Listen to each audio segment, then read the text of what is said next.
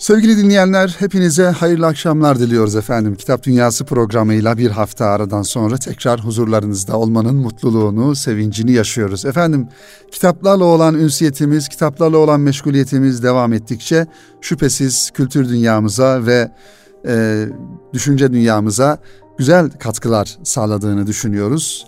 E, her zaman söylediğimiz gibi kitap medeniyetinin insanları olarak elbette ki her zaman kitaplarla ünsiyetimiz devam etmesi lazım. Bu cümleden sizin için hazırlamış olduğumuz bu haftaki kitaplarımızı şöyle önümüze koyduk ve sizlere takdim etmeye çalışıyoruz. Birbirinden güzel kitaplar. Kitapların tabii ki yürekten yazılanlar yüreğe hitap eder. Gönülden yazılanlar gönüle hitap eder. Efendim başka duygularla yazılanlar ise başka duygulara hitap eder. Onun için her kitabın bir kaderi vardır ve her kitap aslında meçhule atılan mektuplar gibidir. Onun için sevgili dinleyenler yazının e, atalarımız da ifade etmişler söz uçar yazı kalır. O yüzden yazının yazan yazarı açısından bağlayıcılığı olduğu gibi bir manada e, ilelebet dünya durdukça kitapların hayatı yaşaması devam edecek yazı hayatı, yazı devam edecek. İşte önümde yine sizin için hazırlamış olduğum bu kitaplardan birkaç tanesini bu programın süresi içerisinde dilimizin döndüğünce anlatmaya çalışacağız efendim. Öncelikle Hanımlar Sultanı Hazreti Hatice annemizi anlatan radıyallahu anhayı anlatan Hilal Kara ve Abdullah Kara imzasını taşıyan bir kitapla başlayalım programımıza. Feyiz ve bereket olsun düşüncesiyle sevgili dinleyenler. Peygamber Efendimiz Aleyhisselam'ın mübarek zevcesi, ilk eşi ve İslam e, Müslümanlığı Müslümanların da ilki olan İslam'ın öncülerinden bir hanım, sahabi annemiz, annelerimizden bir tanesi Hazreti Hatice annemizden başlayalım inşallah. Onun hayatını anlatan, onu bize anlatan bir kitapla başlamış olalım. Hazreti Hatice sevgili dinleyenler hanımlar sultanıydı. Peygamber Efendimiz aleyhisselam onun kadrini, onun gibisi var mıydı sözleriyle insanlık alemine ilan etmiş ve onun hakkında şöyle buyurmuştu. Allah'a yemin olsun ki Allah bana ondan daha hayırlısını vermemiştir. İnsanlar beni inkar ederken o bana inandı, sözlerimi tasdik etti. İnsanlar benden uzak dururken o beni malıyla destekledi. Allah onun vesilesiyle beni evlatla rızıklandırdı. Hazreti Hatice sevgili dinleyenler ilklerin annesiydi. Allah ve Resulüne iman edip tasdik eden ilk insan ve aynı zamanda ilk davetçiydi. Peygamber Efendimiz Aleyhisselam'ın getirdiği ilahi mesajı insanlara anlatanların ilkiydi Hazreti Hatice annemiz. Allah Resulü'nün aleyhisselam yükünü hafifleten, her daim onu destekleyen, teselli kaynağı, can dostu, en sadık yariydi Efendimizin. Bütün mal varlığını İslam davasına feda etmiş, bunu hiçbir zaman eşine karşı bir üstünlük sebebi saymadığı gibi minnet vesilesi de yapmamıştı. Müşriklere karşı eşinin yanında dimdik durmuş, gerekirse bu uğurda canını seve seve feda edeceğini de göstermişti. İşte büyük bir heyecan ve coşkuyla okuyacağımız bir, bir kitap elimizdeki Hazreti Hatice Hanımlar Sultanı olarak ifade ediliyor ve Peygamber Efendimiz Aleyhisselam'ın mübarek zevcesini anlatan bu kitap sevgili dinleyenler merakla okuyabileceğimiz kitaplardan bir tanesi. ikinci baskısını yapmış ve Uğur Böceği yayınlarından çıkmış. Şöyle kitabın iç sayfalarına bir göz atalım sevgili dinleyenler. Hazreti Hatice annemizin hayatını anlatan bu güzel kitaba. Çocukluğunu ve gençlik yıllarını görüyoruz. Hatice annemizin ve Esed oğulları kabilesinden bahsediyor kitabın ilk e, sayfalarında. Hazreti Hatice annemizin kabilesi ve onun çocukluk yıllarında olan bir takım hadiselerden. O da Ebrehe ve Fil vakasını e, anlatıyor kitabın ilk sayfalarında. Daha sonra Hazreti Hatice annemizin evlilik hayatını görüyoruz ve onun yine gençlik yıllarında Ficar savaşlarını görüyoruz ve ilk eşinin vefatı sonrasında ticarete başlaması ve ikinci evliliğiyle Efendimiz Aleyhisselam ile kesişen bir yolu, bir güzel buluşmayı görüyoruz burada e, sevgili dinleyenler. Peygamber Efendimiz Aleyhisselam'ın e, Hazreti Hatice annemizle evlenmeden önceki Şam e, seferini yani ticaret kervanını Efendimizin e, Hazreti Hatice'nin e, Şam'a götürmesini burada okuyoruz ve Hazreti Hatice annemizin Şam ticaretinden sonra sevgili dinleyenler Peygamber Efendimiz Aleyhisselam'ın güvenilirliğini ve dürüstlüğünü gördükten sonra bir hanımefendi olarak Efendimiz Aleyhisselam'a ilk evlilik teklifini yaptığını görüyoruz. Hazreti Hatice annemizin kıymetli dinleyenler. Şöyle bakalım kitabın sayfaları içerisinde nasıl bir evlilik teklifinde bulunmuştu? Hatice annemiz. Evet. Peygamber Efendimiz Aleyhisselam onun ticaretini, onun e, kervanını götürdüğü zaman tabii ki büyük bir kazançla e, gelmişti Peygamber Efendimiz bu seferden. O güne kadar iki evlilik yapmış, bundan sonra bütün tekliflere Hazreti Hatice annemiz kapılarını kapatmıştı. Tabii yaşı kemale ermiş, yaşam mücadelesinde ayakta durabilmek için bir başkasının korumasına ve desteğine ihtiyacı kalmamıştı bir yönüyle. Kendisi ticaret yapıyor, yaşını başını almış bir insan. Zengin, soylu, akıllı ve güzel. İnsanların uğruna servetini harcayacağı kadar aynı zamanda şerefli bir kadındı Hatice annemiz. Mekkeli pek çok erkek onunla evlenmek isterken o bütün evlilik tekliflerini reddetmiş, kapıları bir daha açmamak üzere e, kapatmıştı. Fakat bu sefer durum farklıydı. Bu ahiret hayatını ilgilendiren ulvi bir meseleydi. Böylesine nezih bir evliliği asla reddedemezdi. Hazreti Hatice annemiz o kutlu günün hayalini kurarak düşüncelere daldı. Artık kararını vermişti. Evliliğe giden yolu bir an önce arayıp bulması gerekiyordu. Ama nasıl? Konuyu önce kardeşi Hale binti Hüveylid'e açtı. Kardeşinin evlenmek istemesine sevilen Hale Hanım bu konuda kendisini kendisine seve seve yardım edeceğini söyledi. Hayalinin bir an önce gerçekleşmesini isteyen Hatice annemiz durumu kız kardeşinden sonra en yakın arkadaşı Nüfeyse binti Müneyye'ye de anlattı.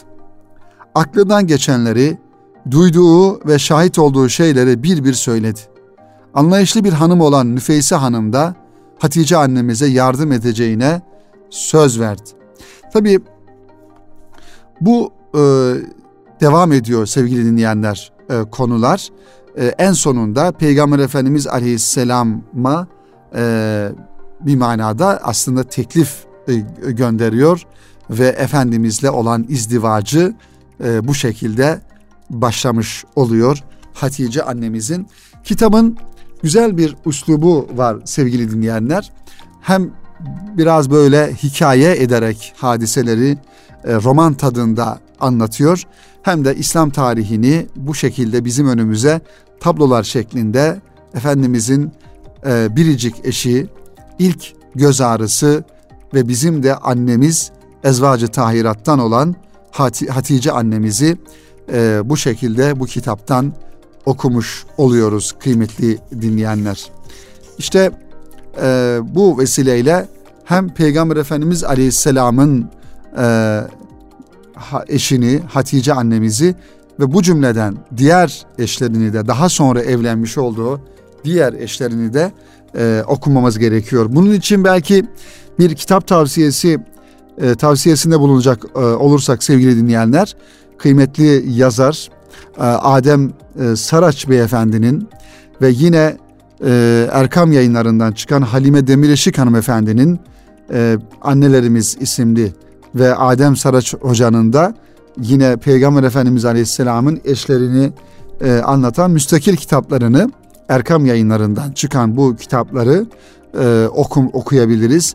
Efendimiz Aleyhisselam'ın nasıl bir aile hayatı vardı? Eşleriyle olan e, ilişkisi, münasebeti, evlilik hayatı nasıldı? E, bunları tabii ki bir Müslüman olarak e, bilmemiz ve ondan örnekler almamız gerekiyor. Zira bugün sevgili dinleyenler en çok sıkıntı çekilen hususlardan bir tanesi de maalesef zamanımızda evlilik hayatı, aile hayatı.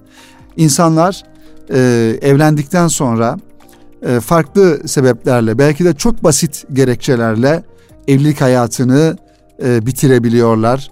Eskiden boşanma hadisesi insanların belki de e, ağızlarını almadıkları ya da çok uzak durdukları ya da çok e, korktukları bir mevzu olmakla beraber şimdi insanlar çok daha kolay bir şekilde bu konuları konuşarak konuşuyorlar ve maalesef e, evlilikleri küçük bir sıkıntıya zahiri anlamda girdiği zaman hemen ayrılık ve boşanma yolunu tercih edebiliyorlar. Bu da gerçekten toplumsal anlamda e, büyük facialara hele hele çocuklar varsa yani evliliklerden e, çocuklar dünyaya gelmişse onlar için bir ömür bir travma e, olmuş oluyor. O yüzden sevgili dinleyenler e, evliliklerimizde evliliklerimizde fedakarlık üzerine, sadakat üzerine ve muhabbet, meveddet, sevgi üzerine bir evlilik inşallah bina edilirse o zaman bir takım problemler, bir takım sıkıntılar çok daha kolay aşılabilir. Neticede iki farklı insan, iki farklı dünya ve birçok konuda da belki farklı düşünebilen insanlar, ayrı dünya görüşleri olabilen insanlar da olabilir. Ee, Cenab-ı Hak bir vesileyle bu insanların kalplerine muhabbet tohumları ekiyor ve birbirine karşı o muhabbet gelişiyor. Müslümana düşen de sevgili dinleyenlerimiz bu muhabbeti büyüterek devam ettirmek ve evliliklerini sağlam temeller üzerine kurarak e, bir ömür boyu devam ettirme gayreti içerisinde olmak. Aksi takdirde şeytanın ve nefsin vesveseleri neticesinde evlilik hayatında e, normal şekilde yaşanabilecek olan bir takım e, ufak tefek problemleri nefsi nefis meselesi yaparak büyütülürse o zaman işin içinden çıkılmaz hale gelir. Elbette ki e, bizim yaşamış olduğumuz zamanda belki en önemli e, problemlerden bir tanesi de şu evliliklerde problemler çıktığı zaman, sıkıntılar yaşandığı zaman üçüncü şahısların yani hakemlik yapabilecek olan şahısların olmaması. Çünkü aile hayatı, aileler küçülüp çekirdek aileye dönüştüğünden dolayı eskiden e, iki yani bir e, bir e, evlilikte karı kocanın arasında bir problem çıktığı zaman mutlaka o problemi düzeltebilecek ya bir kayınvalide ya bir kayınpeder veya büyük abla vesaire olurdu. Ancak şimdi insanlar çok daha e, dar alanda aile hayatlarını sürdürdükleri ve bireysel bir e, aile hayatı yaşadıklarından dolayı problemler çıktığı zaman o problemlerini aşabilecek, onlara destek olabilecek e, insanlar olmuyor. Tabii bunun da çözümü var. İnsanlar üçüncü şahıs olarak e, evlilik e, aile danışmanlarına gidiyorlar, psikologlara gidiyorlar. Onlar da tabii ne kadar e, meseleyi, mevzuyu çözüyor e, onu da bilemiyoruz tabii ki. Ancak kıymetli dinleyenlerimiz bu kitapla alakalı şu, alakalı son olarak şu ifadeleri kullanabiliriz. E, manevi hayatımıza, evliliklerimizde manevi hayatımıza, ibadet hayatımıza e, inşallah ne kadar çok dikkat edebilirsek herhalde Cenab-ı Hakk'ın izniyle evliliklerimizdeki muhabbet ve manevi hayatımız ve bereketimiz o kadar fazla olur. Namazlarımız, ibadetlerimiz, e, evlilik hayatındaki helaller, haramlar, rızkımız konusundaki helal ve haram noktaları bunlara dikkat edersek inşallah e, Rabbimiz yardımcı olur diye e, düşünüyoruz sevgili dinleyenler. Efendim programımızın birinci bölümünü bu kitapla inşallah sonlandıralım. Hanımlar Sultanı Hazreti Hatice annemize anlatan Hilal Kara ve Abdullah Kara e, imzasını taşıyan Uğur Böceği yayınlarından ikinci baskısını yapmış olan bir kitabı sizlere aktarmış olduk, takdim etmiş olduk sevgili dinleyenler. Şimdi kısa bir ara verelim. ve aranın ardından diğer kitaplarımızı sizlere anlatmaya çalışalım sevgili dinleyenler. Şimdi kısa bir ara. Sevgili dinleyenler tekrar huzurlarınızdayız. Kitap Dünyası programıyla kısa bir aradan sonra tekrar birlikteyiz. Birlikteliğimize devam ediyoruz kaldığımız yerden. Efendim önümde Bir Şehir Kurmak isimli bir kitap. Bakalım klasik yayınlarından çıkmış ve üçüncü baskısını yapmış bu kitap. Hazırlayanlar Aynur Can ve Mahmut Doğan imzasını taşıyor. Bir Şehir Kurmak. Turgut Cansever'le konuşmalar. Turgut, Turgut Cansever rahmetliyi zaman zaman bu programımızda konu ediniyoruz ve onun e, hem kendi kitaplarını hem kendisi hakkında yazılan e, kitapları sizlere aktarmaya çalışıyoruz. Zira e, mimarimiz sevgili dinleyenler yaşamış olduğumuz bu hayatta bu dünyada ve şehirlerde mimarimizle alakalı büyük problemlerle karşı karşıya olduğumuzu bu program vasıtasıyla sizlere ifade ediyoruz. Efendim yatay mimari ve dikey mimari diye son zamanlarda ifade edilen ve moda söylem olarak dillendirilen e, bir düşünce. Tabii ki bizim mimarimize baktığımızda, geçmişimize baktığımızda özellikle yatay mimari dediğimiz daha az katlı evler ve bahçeli evler, mahremiyeti e, önceleyen, mahremiyete dikkat eden, ailelerin mahremiyetini, insanların mahremiyetini dikkat eden ve sosyal ortamı insan merkezli ve insan merkezli olmakla beraber insani duygular üzerine kurulan, sosyal hayatı olan şehirler vardı bizim geçmişimizde baktığımızda. Ve bu geçmişimize ait olan şehirleri daha çok şimdi kitaplardan okuyoruz ve kitaplardan o hayatları okuduğumuzda aslında her birimizin içerisinde doğal olarak ve insani olarak bir özlem e, olduğunu görüyoruz. O doğal mimari hayata. Fakat ve öte yandan baktığımızda bugün Anadolu'ya gittiğimizde Anadolu'nun köylerinde, şehirlerinde sevgili dinleyenler e, yatay mimarinin daha çok hakim olduğunu gördükçe aslında bizim yaşamamız gereken e, ortam, bizim yaşamamız gereken e, şehirler böyle olmalı diyoruz. Ancak gel gör ki büyük şehirlere geldiğimiz zaman büyük şehirlerde bir hodgamlığın, bir doyumsuzluğun ve bir manada ihtirasın e, ve öte yandan da maddeciliğin e, kol gezdiği, ayyuka çıktığı bir yapı görüyoruz. Bunun neticesinde ortaya çıkan mimari işte yüksek katlı gökdelenler ve insanın hayatının kalitesini hiçe sayan ve bir manada gökyüzünü hapseden, yeryüzünü hapseden ve bunun içine de insanı hapseden bir mimari anlayışla şehirlerde insanlar e, psikolojileri bozuk bir vaziyette, gergin bir vaziyette, herkes birbirine e, sinir hali içerisinde, davranışlar içerisinde hayatını sürdürmeye çalışıyor. İşte tam bu noktada sevgili dinleyenler rahmetli Turgut Cansever kendisinin de hayattayken örnek olarak yapmış olduğu özellikle Muğla tarafında Denizli oralarda yapmış olduğu e, örnek köy örneklerinden de gördüğümüz gibi hem bahsettiğimiz gibi mahremiyeti koruyan insani ve İslami manada e, güzel örnekler veren bir isim Turgut Cansever. Onun manifestosu ve onun bize söylemiş olduğu az önce ifade ettiğimiz düşünceler yani insani bir şehir kurabilmek. Bu kitabın da arka tarafında Saadettin Ökten imzasını ya daha doğrusu altında Saadettin Ökten'in ismini taşıyan kısa bir e, paragraf var. Bunu sizlere takdim etmek istiyorum sevgili dinleyenler. Diyor ki modern Türkiye kendine özgü ev tipini ve şehir e, biçimlemesini oluşturabilmiş midir? Aslında değil tabi bu sorunun cevabı oluşturamamıştır. Türk kamu idare sisteminin merkezi niteliği şehirleşme serüvenimizde ne gibi sorunlara yol açmıştır?